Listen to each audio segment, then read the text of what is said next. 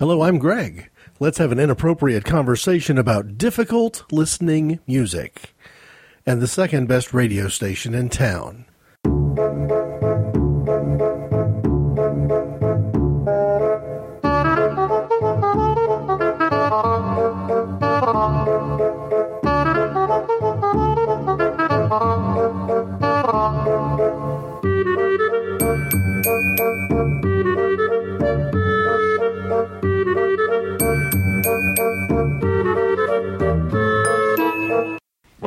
To Difficult Listening Hour. The spot on your dial for that relentless and impenetrable sound of difficult music. So sit bolt upright in that straight back chair, button that top button, and get set for some difficult music. That was the music of performance artist Laurie Anderson from her United States Live album, multi CD set, in fact, and a track called Difficult Listening Hour. It's one that live in concert tends to lead into the song Language as a Virus from Outer Space. And, you know, a nice place setting for what I want to do today because I want to have a little fun, relax a little bit from some of the more serious material, and go through uh, something of a list. Uh, but a list that has a discussion around it in terms of what I've always wanted radio to be. I'm not a fan of top 40 radio, and to me, the line between top 40 radio, oldies radio, and easy listening radio, it really isn't that thick. It's a pretty thin barrier. The main barrier being time. Oldies would be the music of the adults in the listening audience. Uh, top 40, of course, the kids in the listening audience, and easy listening, the generation above that. But in each case, what you're dealing with is music that I would describe as being very familiar. If it's not familiar because it is, you know, in every sense of the word, an oldie, it's familiar because it's current on the chart and being played enough to become, if not uh, tiresome, at least familiar. No, I prefer the concept of difficult listening. This doesn't mean it has to be a metal machine music by Lou Reed or something even more challenging to the ear. It just means uh, something that is challenging to the mind in terms of the combinations of songs or the depth inside the catalog or the willingness to break the mold. Uh, the three to four minute track, for example, to, to walk away from that.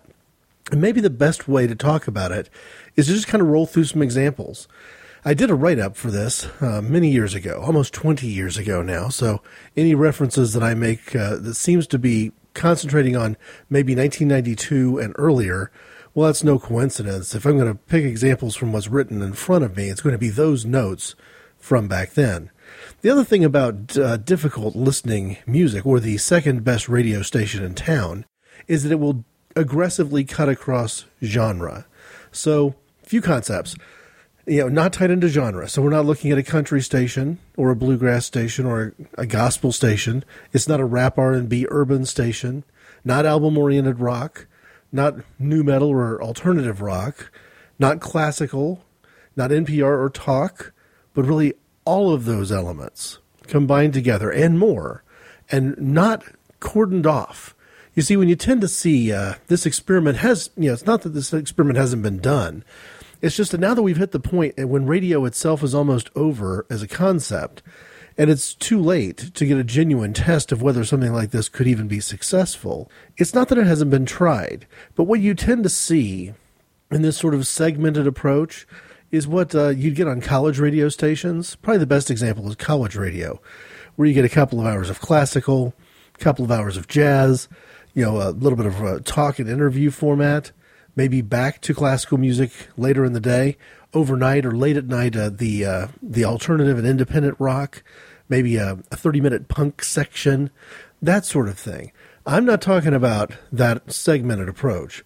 I'm talking about gumbo, not even stew. I'm talking about gumbo. Let's mix this whole thing together with potentially incongruent flavors and see what we get.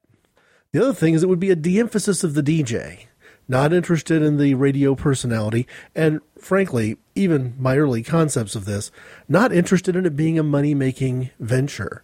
I figured the only way I would even try something like this back then in the 90s or even earlier would be if I somehow found myself uh, winning the lottery or a huge inheritance to where it almost didn't matter whether what I was doing was profitable or not.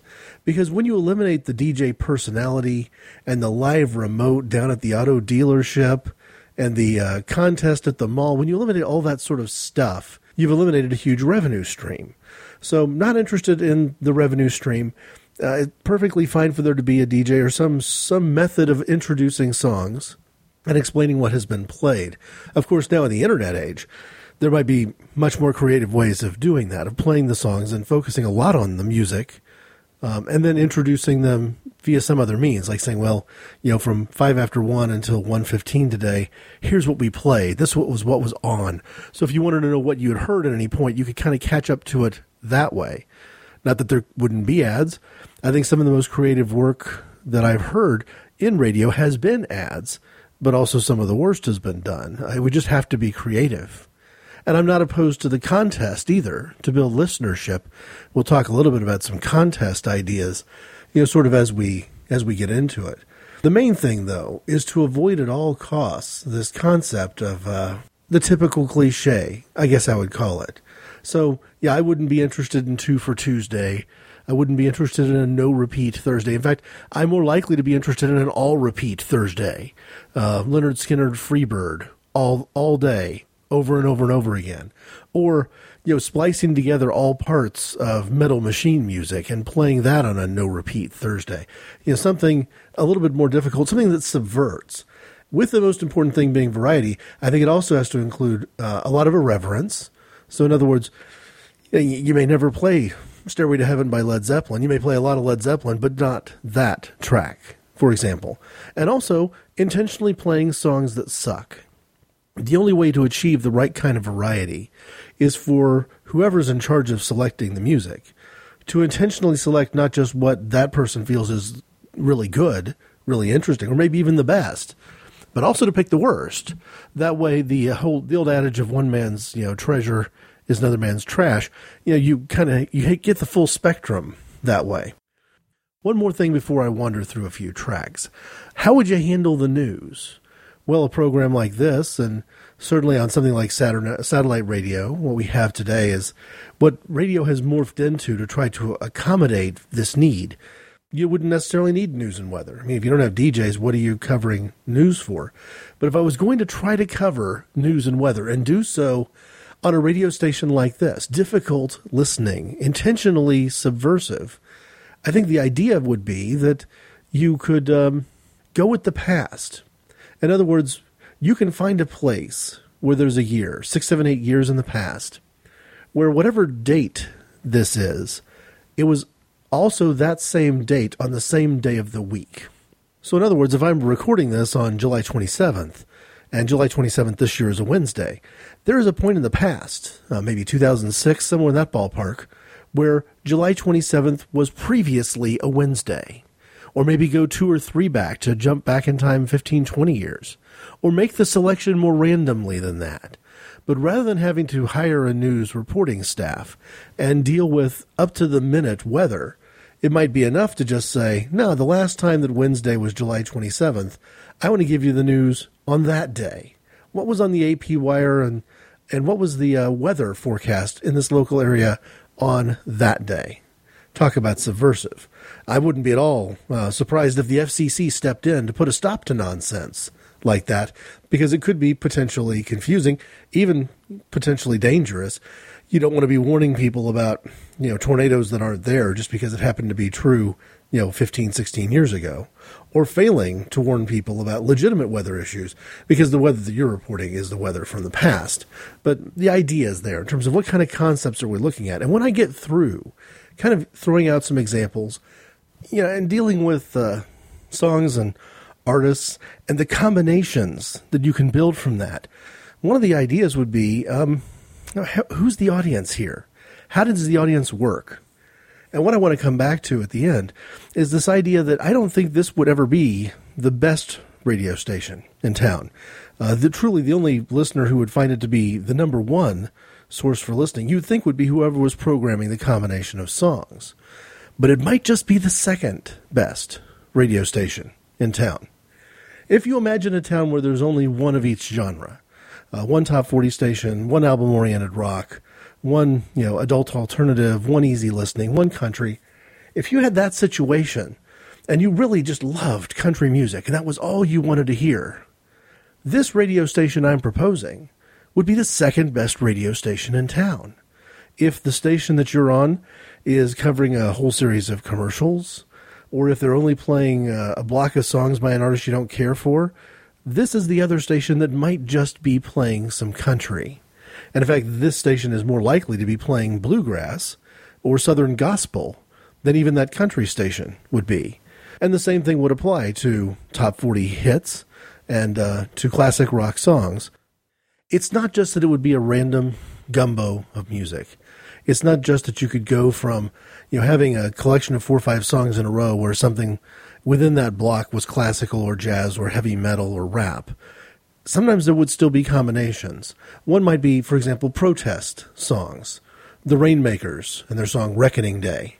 Public Enemy, and not just Welcome to the Terror Dome, not just a single cut from Public Enemy, but the album slice that has the uh, intro called Incident at 66.6 FM plus Welcome to the Terror Dome.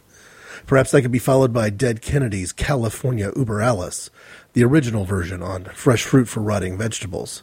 Followed that up with uh, Elvis Costello's Less Than Zero, an album that uh, makes references that your average American doesn't understand, but is at the same time a scathing political diatribe and perhaps ending it with a folk rock song like Michelle Shocked, Graffiti Limbo, and her criticism of uh, Ed Koch and the New York City crackdown on graffiti back in the 80s.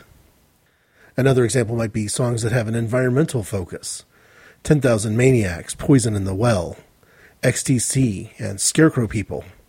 The Flipper song called Love Canal, for example, or Violent Femmes and their song Hallowed Ground, which may or may not be an environmental song after all.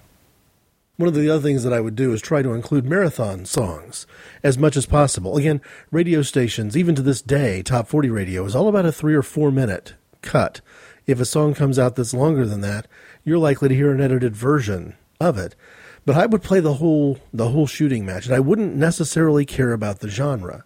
Examples of marathon songs might include Al Stewart's Love Chronicles, which occupied almost an entire side of that uh, album he released very early in his career. Truly, in every way, a folk rock storyteller kind of a song, with Jimmy Page doing electric guitar solos and interludes. John Fahey, the um, American primitive guitarist, sort of a solo guitar work, and uh, Fare Forward Voyager was the title track of one of his albums and an entire side of the album as well. Arlo Guthrie's Alice's Restaurant, or Rush, the entire 2112 suite. Those are good examples of marathon songs. Now, having criticized the idea of Two for Tuesday, it might seem a little bit, you know, two faced to talk about playing tailor made double shots of music.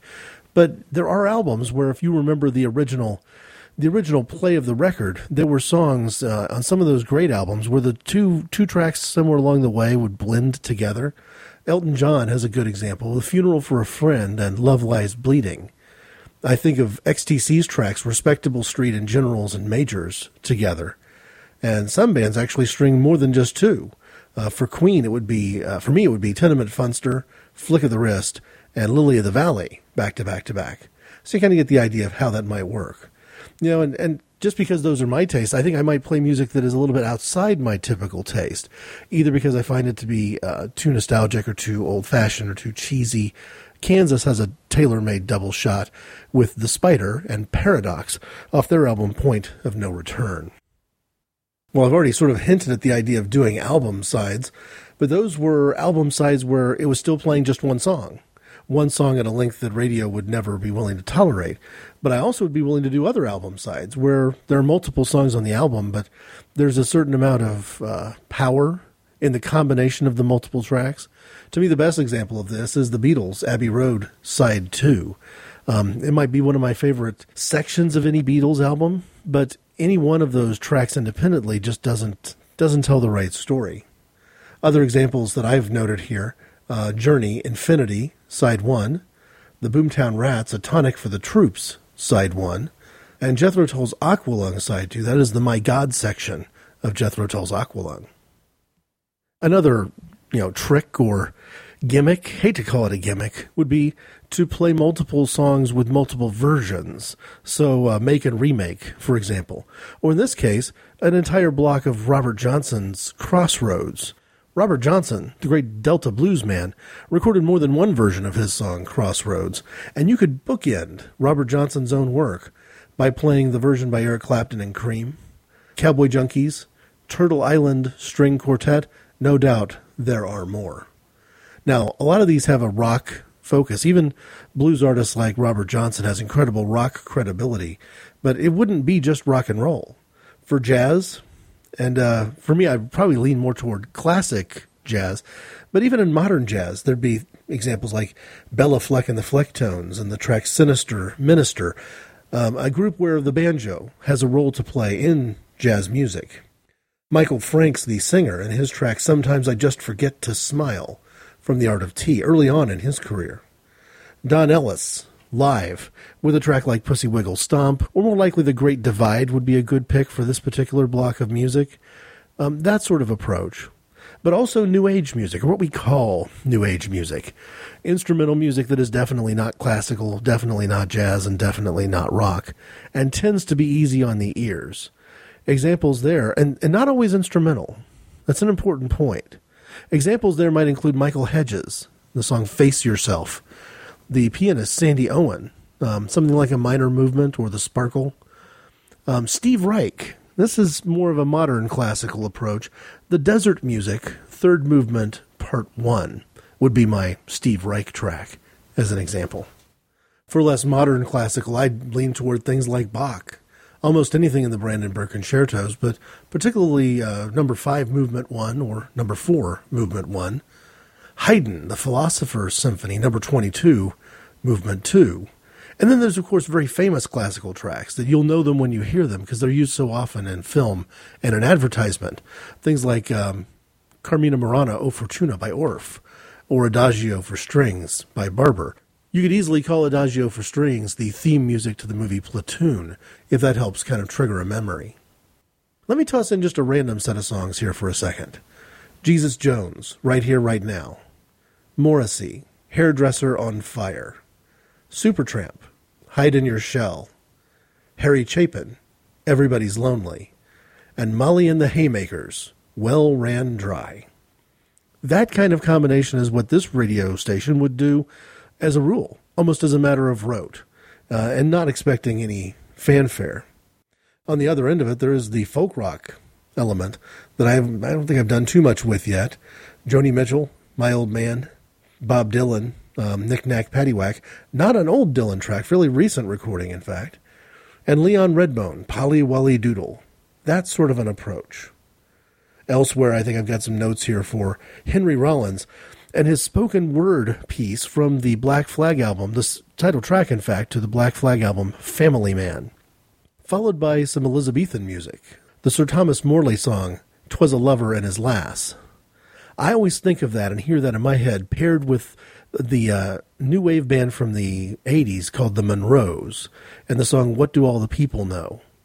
Or perhaps the Romeos, Daddy Daddy, same period, same era and um, maybe my all time favorite track by the Cars, It's All I Can Do.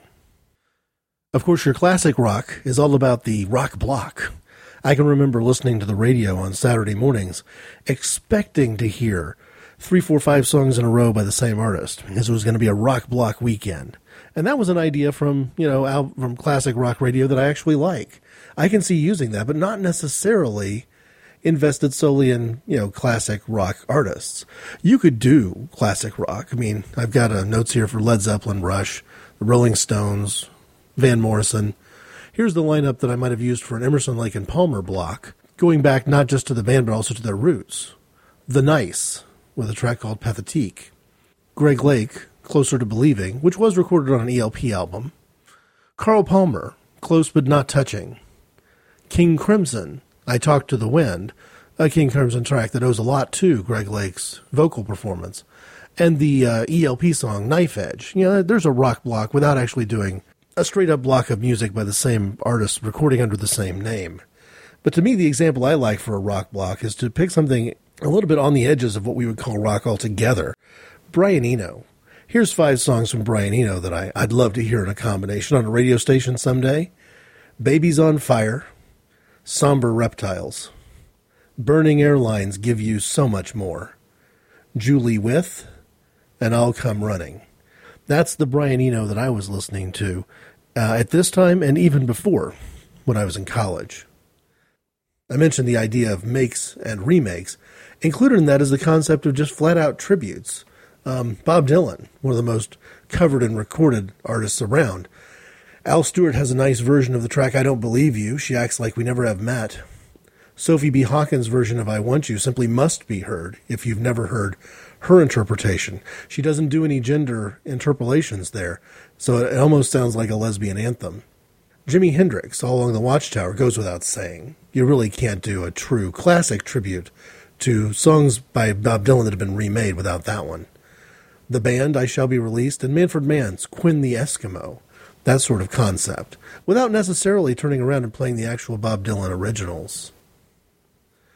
Just to drop in a few other genres that haven't really been mentioned so far, and I'm taken by the notion right up front of, of putting together a double shot with Kate Bush and her song called Delius from the Never Forever CD, backed up with the actual music of the composer Delius, uh, Summer Night on the River, or uh, On Hearing the First Cuckoo in Spring. You know, some of those light and airy classical tracks, typically the ones conducted by Sir Thomas Beecham. For easy listening, uh, how about a lineup like this? Uh, Bette Midler, The Gift of Love. Easy listening doesn't have to be decades old. Frank Sinatra, Fly Me to the Moon. Glenn Miller, Kalamazoo the ink spots, we three, or something even a touch too obvious like Louis Armstrong's What a Wonderful World, or things that I would call uh, the occasional supremely sexist set, or the FCC challenge set, the Weasels and their song Beat Her with a Rake and Made Her Pay for Her Mistake, T Bone Burnett, Fatally Beautiful, Spinal Tap's Big Bottom, or better, LL Cool J's Big Old Butt. And the other thing that I like is the idea of having an, a song with an intro beginning a set. So something like The Cult and Sun King, where after some almost guitar tuning sort of sound, the lead singer kicks the album off, and in this case, the set off, with This Is Where It All Ends. Hi there, this is Rick Moyer, the host of the Take Him With You weekly podcast. My wife Amy and I talk every week about all sorts of cool, geeky things going on around our house.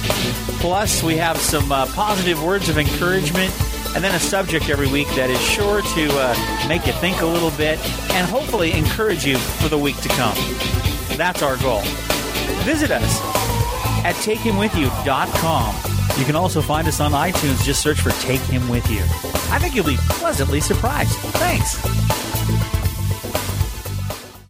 I wouldn't want to limit myself to the idea of this difficult listening music being necessarily all music.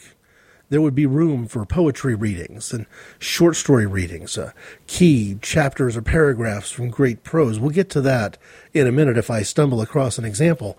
But scripture could easily be a part of it as well.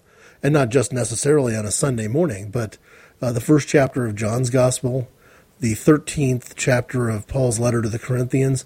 These are you know, really famous examples, but there are others that are just as good that I could see being um, a really interesting way to drop something in that would be different, would be unusual, but and of course in my case would also be genuinely sincere. I also would cover complete new releases. And here's where you get back into trouble with the record labels. I can't imagine the record labels as they were then, certainly, but even now, being okay with this type of non-genre affiliated uh, radio station, for want of a better word, playing entire new releases cover to cover. It's not like it never happened. I remember hearing Pink Floyd's The Wall played on the album oriented rock station in my town in its entirety, with only commercial breaks at the album side switches, so to speak. But you just can't imagine that that would fly today back then, here are the albums that I picked. Gives you a little insight into what my tastes were at the time, back in 1992, summer of 1992. Faith No More's Angel Dust. It was new. Not an album I like. It's one of my least favorite by Faith No More, but it was new. Danzig 3, How the Gods Kill, is my favorite album by Danzig. Michelle Shocked, Arkansas Traveler, an interesting hodgepodge of a record where you can literally see her career changing directions on those tracks. Al Jarreau, Heaven and Earth. I think this was speculating on my part. I don't think I owned a copy of the album at the time, but it was, again, new. And uh, Miles Davis, Doo-Bop. Just because I'm turning the page, another example of the combinations that you could put together. Bad Company, Can't Get Enough. Metallica, Crash Course in Brain Surgery. The Rolling Stones, 19th Nervous Breakdown. Both rocking tracks, all three good rock and roll tracks, with almost nothing in common with each other. Follow that up with Happy Flowers. And the song that I think I like best from them is uh, If This Gun Were Real, I Could Shoot You and Sleep in the Big Bed with Mommy. Happy Flowers has been described in the past as being responsible for creating psychedelic rock and childhood trauma rants, almost all of them from the perspective of a demented kid. This was South Park before there was South Park. But I would follow that up with a track in country, probably. Alan Jackson playing Possum, or something maybe a little bit more lighthearted and fun. Garth Brooks' Papa Love Mama, Charlie Daniels' Uneasy Rider, or Bryan Bowers, The Scotsman. That sort of an approach. I mentioned songs that suck. There also has to be room for chewy, silly bubblegum tracks. Popcorn, the instrumental song by the group Hot Butter from the 70s. Paper Lace, The Night Chicago Died. Or some version of another song like Billy Don't Be a Hero. The Buggles, Video Killed the Radio Star would fit in here as well, along with Yello's Oh Yeah, which is a track I think of as being the theme to Ferris Bueller's Day Off. I mentioned poetry, and I did take a note of some poems that I think would be the kind of things I'd want to have a, a poetry reading on radio. Well, everything ranging from the classic to the contemporary. T.S. Eliot, The Love Song of J. Alfred Prufrock. Shel Silverstein, Sarah Cynthia Sylvia Stout would not take the garbage out, for example. Or King Missile and Sex with You, which, although a rock and roll song, is also unmistakably a, a poetry recitation of sorts or James Dickey, The Leap. Those kinds of, of poems, for want of a better word. Other marathon songs. Uh, Miles Davis and the shh, peaceful track from In a Silent Way. Jon and Vangelis, the Friends of Mr. Cairo. Or something a little bit more experimental, like The Soft Parade by The Doors, or um, Skinny Puppy, and the track Download. One of the things I enjoy a lot is aftermath music. Um, at the end of the trend, not necessarily the beginning, which consistent with my relative degree of dislike of top 40 radio. Something from the post punk period, like uh, Severed Heads, Brazier in Rome, or Bee People, and the track Persecution, That's My Song. A personal favorite of mine is Lost Reactors, Dead in the Suburbs, which I think, had it been recorded anywhere else than Oklahoma, might have had a, a, bigger audience. It certainly would have been consistent with the kind of things being played at the same time in New York and Los Angeles. Or Flipper, Ha Ha Ha. So that kind of an idea. The other thing that I would do is I wouldn't hesitate to attempt to honor religion. Again, uh, not, not only you know, being willing to play songs of gospel, Southern gospel, contemporary Christian, but also songs that take a little bit of a different angle to it. Lyle Lovett's Church, which is a very surreal story about hungry parishioners being ready for lunch. Lou Reed's Busload of Faith. Or Brian Ritchie, the bassist from Violent Femmes, and his song, or his version, of John the Revelator.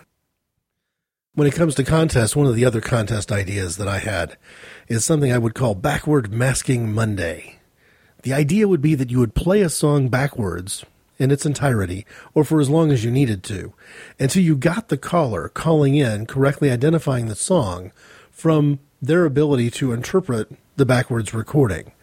And then, you know, once you had a winner, announce the winner, announce the prize, and then play the song forwards so people who didn't get it, who couldn't make the connection, could hear the forward version of the song that you just played backwards. There are obvious choices here. Uh, Queen's Another One Bites the Dust would be one. Um, I like the idea of playing Simon and Garfunkel's Scarborough Fair, something airy and atmospheric. But for me, by far, my favorite concept, my favorite idea of a track to use on a backward masking Monday would be the song Rump Shaker by Wreckx-N-Effect. I'd be very interested in hearing what all that zooma zooma zoom zoom would sound like backwards. It would almost sound like the band was eating their words. I'm going to feel bad if I get to the end of this rambling episode and I forget to mention a genre of sorts, because again, the idea is all genre, which would include reggae, both authentic reggae and things which are not quite reggae or reggae imitations. Examples in that uh, in that not quite reggae would be the song "No Gesturing." Now, I think if you did it by Ali Campbell, that would be a, a real reggae track. I'm thinking more of Lenny Kaye. Lenny Kaye, if that name sounds familiar, is you know, one of the musicians who played with Patti Smith on her seminal 1970s album and would later become a, a key record label executive. But he also did a solo version of the song No Gesturing on a recording called The 15th Anniversary of Dial-A-Poem, and it's quite good. Violent Femmes have a good reggae imitation called Please Do Not Go from their self titled album.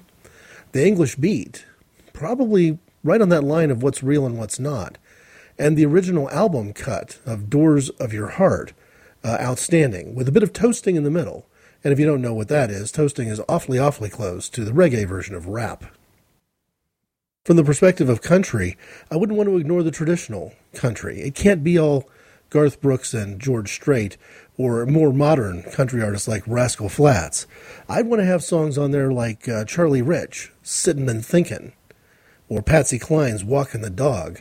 And if you've never heard the uh, box set version of Walkin' the Dog, it's it's a curiosity that's interesting and entertaining, if only for the blatant sexism of the DJs, because she's singing the song live in the DJ booth, and it's absolutely cringeworthy. Well, sir, it's guest time here on Town and Country Time, and our guest is a mighty pretty girl that sings a real fine song. Here's a girl that's kind of just making a start here in country music, and sooner or later, I know that you're going to hear a whole lot about a real fine young'un by the name of Patsy Cline, and we'd like to say hello to her. Patsy, how are you, honey? Just fine. You're looking real good. Why, thank you. Mm-hmm. You got all the guys around here standing drooling down over the bibs of their overalls, as Lazy Jim Day'd say. My overalls drawed up till my feet wouldn't touch the ground for three days, by golly. Patsy, what you gonna sing for the folks? I'm going to walk a little bit of dog. That's fine.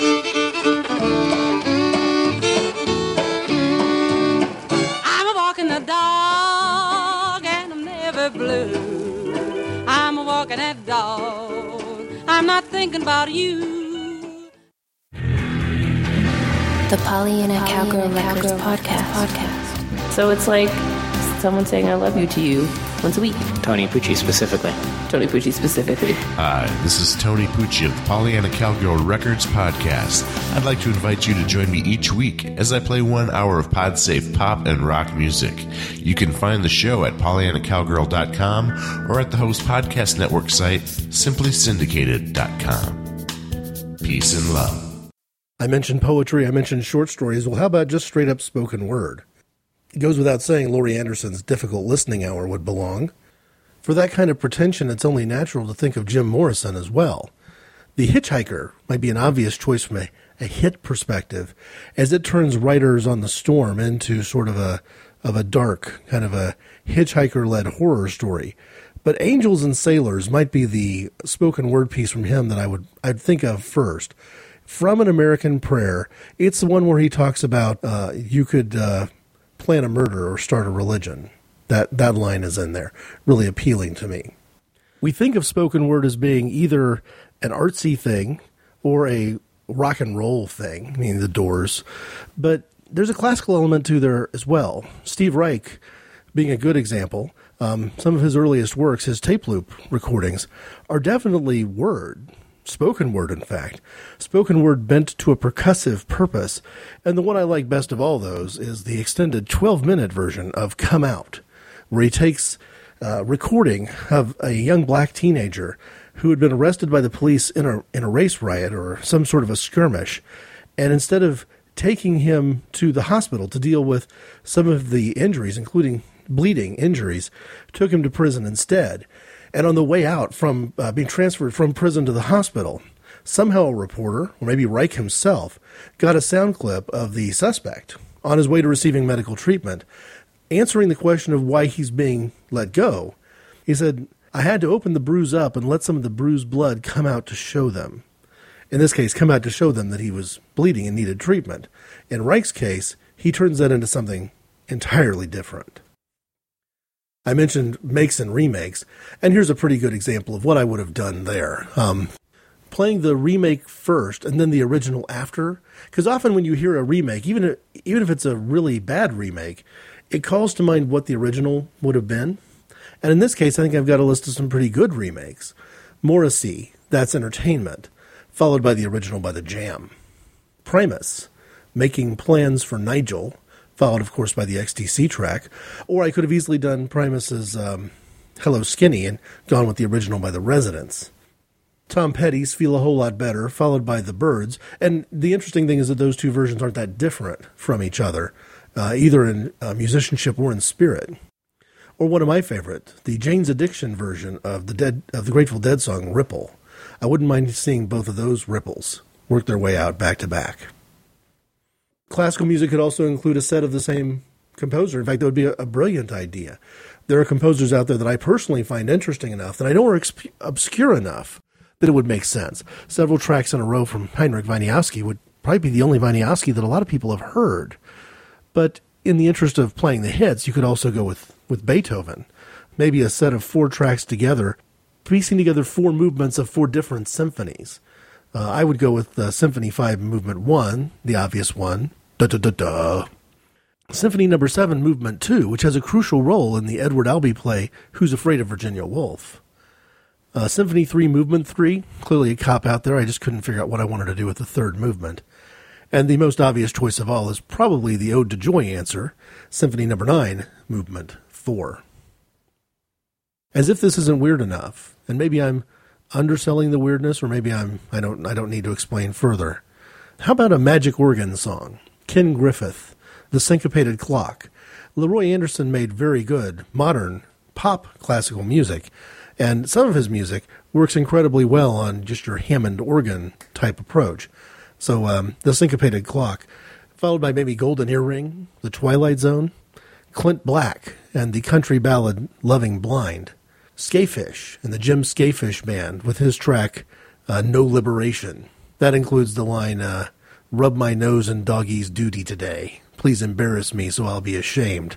We don't have the rights. There's no liberation here and follow that up with something instrumental because I don't know that you want to follow up Jim, Jim with somebody else, Dave Brubeck's Take Five, or perhaps some variation on that particular theme.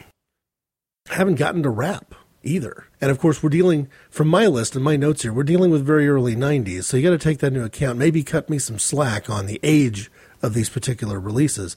I could do better if I put my mind to it and tried to, to modernize, but in some ways, it's almost more interesting to see this through a time capsule Magic Mike and the Royal Posse's Speaker Terror Upper, a song which almost existed for no other reason than to demonstrate the powerful booming bass system in the back of a car. Sir Mix-a-Lot, Baby's Got Back is the obvious track, has an interesting interpretation of Black Sabbath's Iron Man as well. 3rd Bass, Pop Goes the Weasel. I never know whether to describe that as a guilty pleasure or not. I'm not going to apologize for it. It's a pleasure either way and maybe the more trip hop sound like PM Dawn and uh, Reality used to be a friend of mine. I also mentioned earlier an FCC challenge set, songs that you probably couldn't play on regular radio due to their language. And satellite radio, of course, has resolved this problem once and for all. But I would love to be flipping through the channels on a station that's playing songs by the Zombies and songs by Michael Jackson, and also to hear Body Count. Not Cop Killer, too trite and too cliched. Just the the title track. What's a brother got to do to get a message through to the red, white, and you? NWA. Somebody to pick from. I'll go the obvious route. Say, just don't bite it. Sex Pistols' Bodies. Perhaps the single most pro life song I've ever heard from a band that most pro life people would reject. Um, so that kind of FCC challenge. There's a couple other tracks on this piece of paper that I'm not going to read because I think that if I read them, um, I'd have to put an explicit tag on this particular release. Here's another set of songs that I think probably an attempt to, to pander to more popular fare. So I haven't done a lot with what would have been popular on the radio at the time. But here goes Garth Brooks, Friends in Low Places. Metallica, Nothing Else Matters. Back to back, remember. Fats Domino, Ain't That a Shame. Bell Biv DeVoe, Do Me. And John Lee Hooker, The Healer, which, if you don't remember it, a great blues song put out as the title track of an original release of collaborations, and that particular one features Carlos Santana on electric guitar. I also haven't done anything with dance. Somewhere in here, I've got what I would call a shut up and dance set. Uh, Tower of Power on the serious side, Boyz II Men Under Pressure, Madonna's Into the Groove, En Vogue, It Ain't Over Till the Fat Lady Sings, and C+C Music Factory, things that make you go, hmm. I'll let you be the judge of whether that's also correspondingly a songs that suck set or not. I personally think Madonna's Into the Groove is the best of the form, at least when it comes to the shut up and dance idea. Here's one I haven't mentioned opera. And I'm not talking about dabbling in opera either. Maybe you have to do this at a ridiculously early hour of some weekday morning where it won't really offend your core audience that much. But I would be interested in playing complete opera all the way through. Um, uh, the, the example that I wrote down for myself here was Wagner's Parsifal, which I think was a five CD set. I don't own it on CD, I've got it on vinyl. So I'm not sure whether the multiple albums I have, you know, five, six, seven albums in that set, translate into four CDs or five. But literally putting together something like four or five hours of solid opera. Um, good way to you know antagonize listeners? Well, maybe, but again, we're not trying to be the best radio station in town. We're only trying to be the second best, and maybe for those five hours, rank lower than that. But I think that it's an opportunity to do something you don't even really get to hear on NPR where National Public Radio will play classical music, but they'll dabble more often than not, and dabble especially when it comes to opera. For blues music, I would tend to want to be more authentic here as well. Um, Louisiana Red has a track called "Sweet Blood Call." Uh, that might be my favorite track of you know of blues songs written or at least recorded in my lifetime. Uh, Robert Johnson's "They're Red Hot." In fact, wouldn't mind hearing a back to back Robert Johnson and Red Hot Chili Peppers for that song. Mississippi John Hurt um, really runs the gamut. Lovely sentimental tracks like I'm Satisfied, all the way to a truly dark Delta kind of an approach like Nobody's Dirty Business. And Sonny Boy Williamson's Eyesight to the Blind. If that sounds familiar to you as a, as a classic rock fan, uh, Eric Clapton remade that track in the film version of The Who's Tommy. World music would be in there as well. I don't have artists written down here, but uh, songs would include things like uh, La Seine, uh, from France, or Green Eyes, done in a distinctly south of the border Mexicali style. For Russia, there's several good uh, Red Army songs. The Engine comes to mind, or um, Steel Band, uh, something in a calypso sort of a style. As I'm about ready to wrap this up with just a few more quick notes, and hopefully mop up anything that I've missed, you know, what do you think about the idea that this could be that other station?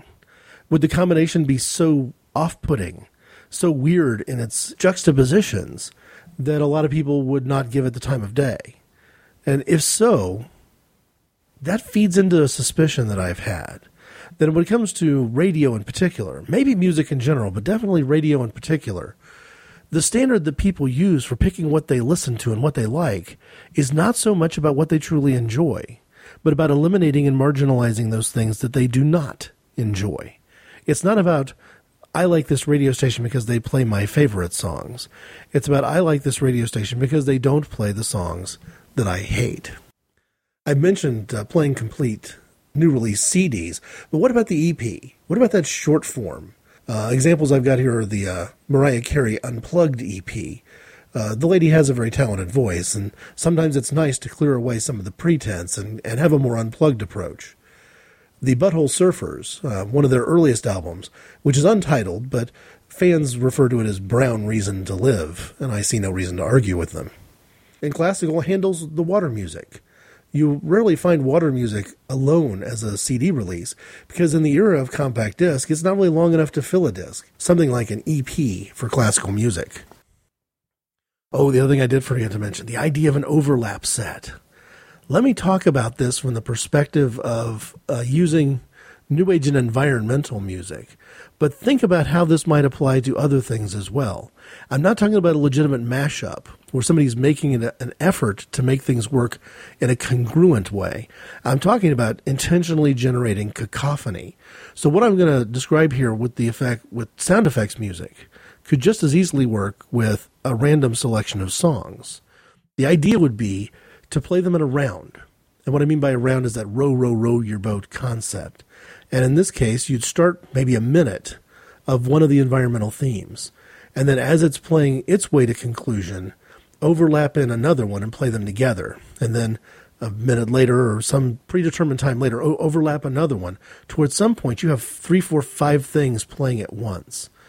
In this example, I was looking at actual environmental recordings from the environment section of the store that I worked in and just saying, well, how would I piece this together? What would sound good? I'd start off with autumn in New England, and then I'd overlap in ocean surf and eventually crackling coals, which, to be honest with you, by this point might not even be audible to the human ear over the other two layers of sound, followed by thunderstorm, where I do think that the sound itself would creep in, especially if you got to the point where the autumn in New England and ocean surf tracks began to come to their conclusion. But before you let the four over overlaying tracks end, to where one of them completely disappeared and you were left with just two or three playing, end with something like a sonic boom. Or roll it right into the Pink Floyd track, Keep Your Filthy Hands Off My Desert, at the beginning of side two of Pink Floyd's The Final Cut, because that begins with a with a bomb blast. Again, I think the record labels would be aggravated beyond their ability to speak if you pulled a stunt like that and did so with their new release, with the music that they were trying to um, trying to promote. Quickly, as I wrap it up, if I were going to do short story readings, what kind of short stories might I use? Well, Frank London Brown, The Whole Truth, Alain Robbe-Grillet, The Secret Room, William Sansom, The Long Cord, or something by Franz Kafka, like A Country Doctor. Those kinds of short stories. Not long in length, but with a distinctly lingering aftertaste. Oh, and finally, I mentioned songs that suck. I haven't named any. So, what would my opinion be about the things that need to be shoehorned in here in order to capably recognize songs that suck? Well, one of the ones that comes immediately to mind to me, songs that annoyed me even when they first came out Def Leppard's Make Love Like a Man, or the uh, proto reggae kind of rap imitation snow song Informer. I have a list here as well uh, Air Supply, Here I Am, Dangerous Toys and their song Sportin' a Woody, uh, Billy, Ray, Billy Ray Cyrus, Some Gave All. Kyper had sort of a dance pop rap number called Tic Tac Toe. Or Collin Raye, who really I'm I'm ditch to ditch with him. There's some tracks by him I genuinely love, but one I genuinely hate is a anti-intellectual anthem disguised as a love song called "Excusez-moi, My Heart." Really sappy and crappy. The one thing I know I haven't done a good enough job of doing is mixing together these name drops into something that is you know, much more genuinely random. That would, of course, be the theme. There would be a place for playing back to back tracks. Uh, again, not a two for Tuesday concept, but rock blocks, uh, all repeat Thursdays, stuff of that nature. But uh, just by trying to pull together examples as they came to mind, it wasn't perhaps random enough. And it's that random nature that I think would truly challenge the listener. This is not anti intellectual radio. And for that reason, it's uh, got no shot at being anything more than the second best radio station in town.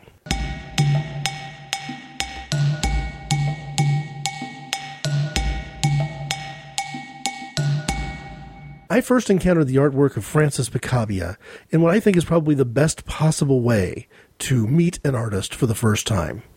I was standing in an art gallery in downtown St. Petersburg, Florida, where I had no agenda. A lot of times, if I'm going to visit a museum or a gallery of some sort, I will be looking for something in particular. But in this case, I wasn't. I'd gone to another museum earlier that day, which I really did want to see, the Salvador Dali Art Museum, also in that same area.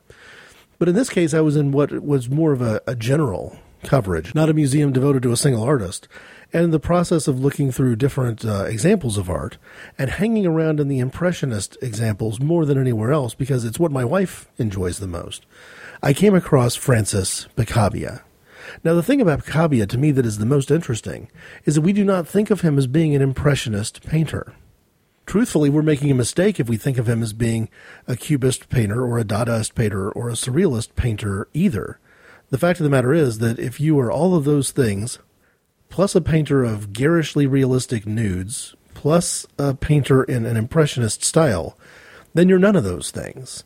And that I think is probably one of the biggest challenges that has stopped Picabia from becoming a more popular artist. He is in some ways a generalist who's generalist only in the sense that he had multiple lifetime specialities. And, to be honest with you, was never number one in the craft in any one of those specialties. When we think of surrealist painting, we think of Dali. We don't think of Picabia. When we think of uh, Picasso, uh, Picabia doesn't even make the list. In fact, when I go to bookstores and look at art books, and uh, one of the things I do if I'm looking around is kind of make a mental note of just how predictable the selection's going to be. Now, part of that is because of us. It's not a fault of the retailer. You've got to carry Van Gogh. You've got to carry Dali. You've got to carry Monet. You've got to carry Rembrandt. You've got to carry these people. And Picabia doesn't make the cut there. You know, I'll be in the P's looking to see if maybe there'll be some sort of career retrospective, something that would educate me because he's not famous enough for me to know a lot about him. And you'll see your Picassos and your uh, Picassos, but you won't find Picabia in the mix. I also wonder if some of that isn't in the later part of his career, how often he would use girly photos and female nude models as an inspiration, and maybe that kind of uh, book would be controversial were to be found on the shelf. We went to the gift shop that day in Florida, again looking for souvenirs, just kind of you know hobnobbing around. Had a great time. I mean, one of the better times I've ever had, just killing an afternoon in art galleries, uh, waiting for a ship to sail was literally what we were doing, and we found a three by four reproduction of one of Picabia's, you know, landscape sort of. Uh, it's a church with a foreground on a sunny day, and uh, this has been framed and in my bedroom ever since. And again, it's interesting because for most people, you think um, yeah, Francis Picabia. What do you know about him? The this earlier impressionist era might be the last thing that people turn around and cite. And the connection that I want to make here was twofold. First off, if you've never seen the artwork of Picabia, it's worth looking.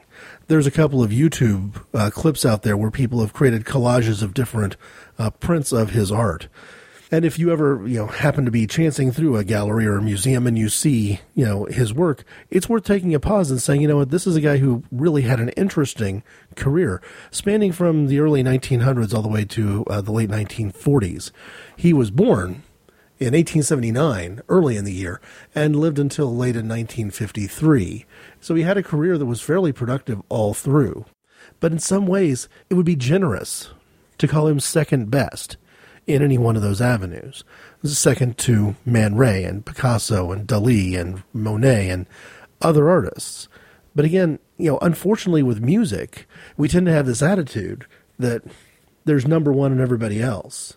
Christmas number one in the United Kingdom is a huge, big deal. Being the song that happens to top the charts on that particular week, more important than any other week. And we tend to have that sort of attitude. But I think with art, we don't and we definitely shouldn't limit ourselves in that manner. And just because there are better um, artists in the craft of Dadaism doesn't mean that an artist whose uh, work is provocative, like Picabia, should be forgotten completely and ignored. So, my different drummer, on a day when I'm talking about people who mix and match styles uh, and trying to come up with combinations of genre that seem upsetting or incongruent, seems like the perfect time to cite somebody who actually has a piece of artwork that I keep on my dresser Francis Picabia.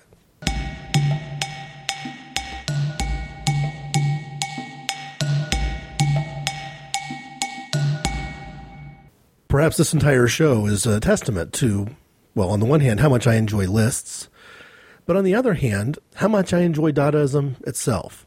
The surrealist notion of putting, you know, conflicting ideas in play at one time and creating a cacophony that at the same time it's ugly can also be incredibly beautiful.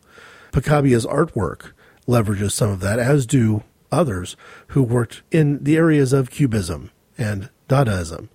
But for me, I think until you've actually put together a mix of this sort, you wouldn't necessarily be early on to draw the conclusion that a bluegrass song played back to back with Washington, D.C. Go Go, played back to back with uh, early experimental New York City punk, could be a beautiful thing. But in my mind, it's always been and always will be radio as it should be. And I say this at a time when radio, as we know it, is virtually dead. If you'd like to put some dialogue into this conversation, I can be reached at ic underscore greg at hotmail.com. And the website has show notes enabled at inappropriateconversations.podbean.com.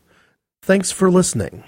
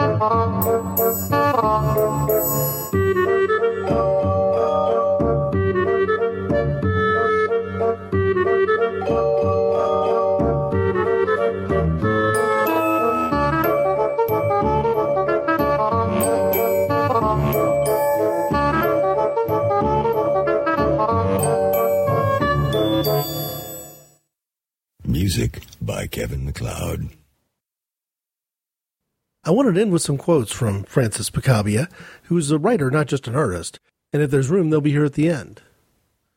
A free spirit takes liberties even with liberty itself. Good taste is as tiring as good company. Men always have need of God, a God to defend them against other men. Only useless things are indispensable. The essence of a man is found in his faults. The world is divided into two categories failures and unknowns. My ass contemplates those who talk behind my back. Francis Picabia.